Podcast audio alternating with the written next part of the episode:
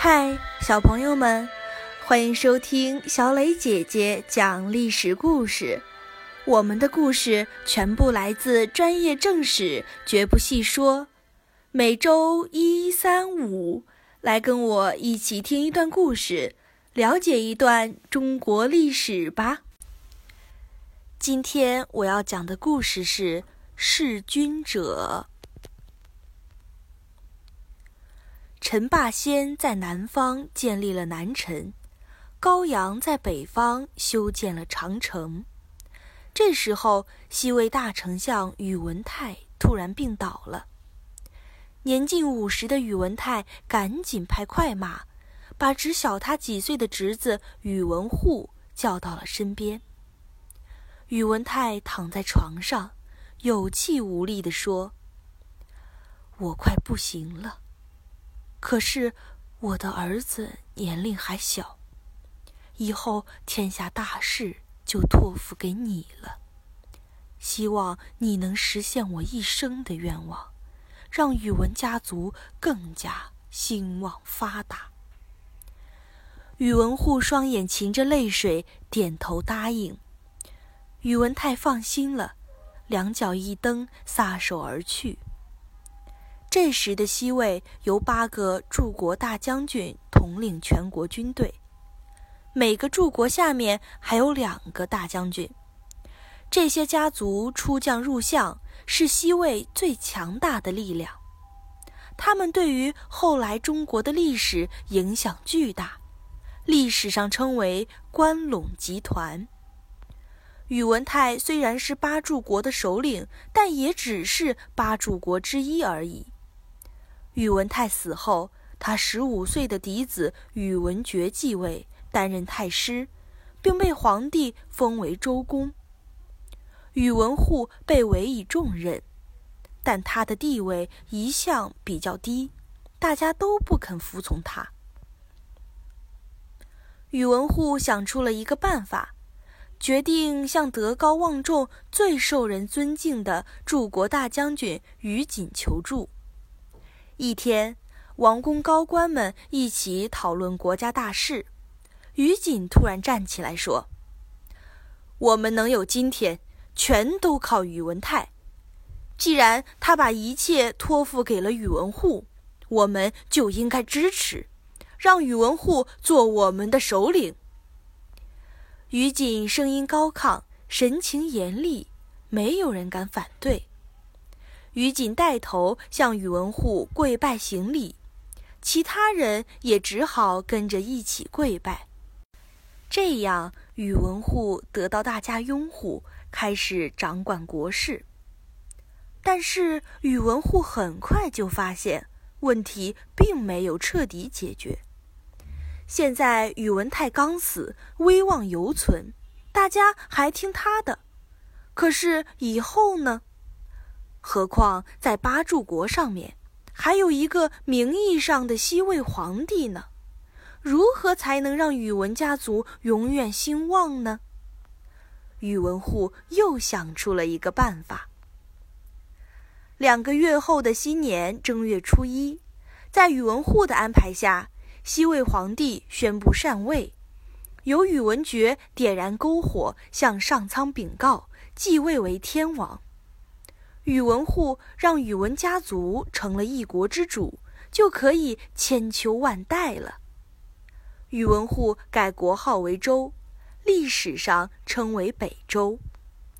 一开始有很多人反对，宇文护接连杀了两个反对他的柱国大将军，也杀了被废掉的西魏皇帝，独掌大权，局势才渐渐稳定下来。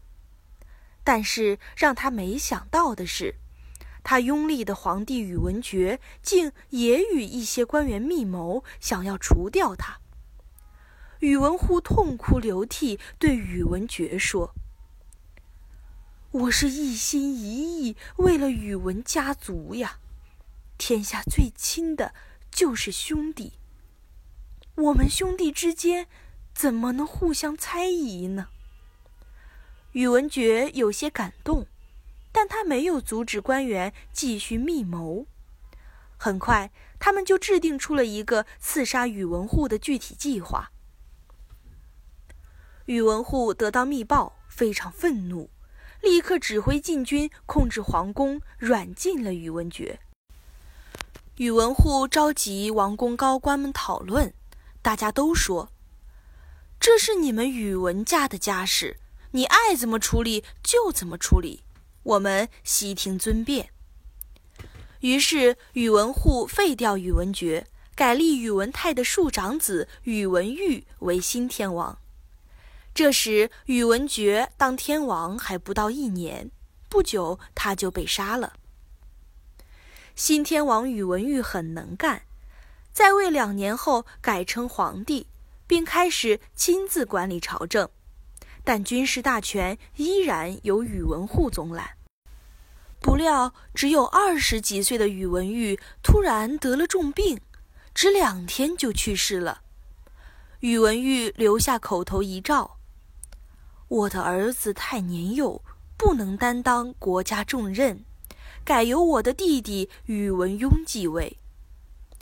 于是，十七岁的宇文邕继位为皇帝。宇文邕继位后很低调，国家朝政和军事大权全都由宇文护一人掌管。宇文护是北周真正的一国之主。一晃十二年过去了，宇文家族是最显贵的皇族。地位稳固，子孙遍布全国。宇文邕也已长成，正当壮年，年富力强。尽管这些年宇文护多次率兵进攻北齐，都铩羽而归，威望大减，但是看到宇文家族如此兴旺，年近六十的宇文护心里很是高兴。这天，宇文护去后宫参见太后。宇文邕亲自迎接，并递给他一篇古代周文王劝酒的文章《酒告》。宇文邕说：“最近太后特别喜欢喝酒，而且经常喝醉。你来了，正好劝一劝她，她听你的。”宇文护同意了，见过太后就大声朗读起来：“文王告诫各位，不要经常喝酒。”只有祭祀的时候才可以喝，喝也要有节制，不要喝醉了。突然，当一声闷响，他感到头部被什么重击，一阵剧痛，头晕目眩，摔倒在地。他拧过头，只见宇文邕正高举着一块玉板，上面还滴着血。宇文护挣扎着想要爬起来。一名太监拿刀过来，颤颤巍巍地冲他砍了几刀。宇文护疼得大叫起来。这时，宇文邕的一个弟弟正在宫中，闻声跑了过来。他接过刀，两刀就砍死了宇文护。随后，宇文邕下令杀光了宇文护的儿子和亲信，其中还包括一名负责膳食的官员。大家都觉得奇怪，宇文邕咬着牙说：“我哥哥宇文毓，当年就是被他给毒死的。”杀了宇文护后，宇文邕开始亲自执政，他就是历史上颇有名气的周武帝。而一心为了宇文家族的宇文护，至死也不明白。自己究竟做错了什么？小朋友们，今天的故事就讲到这里。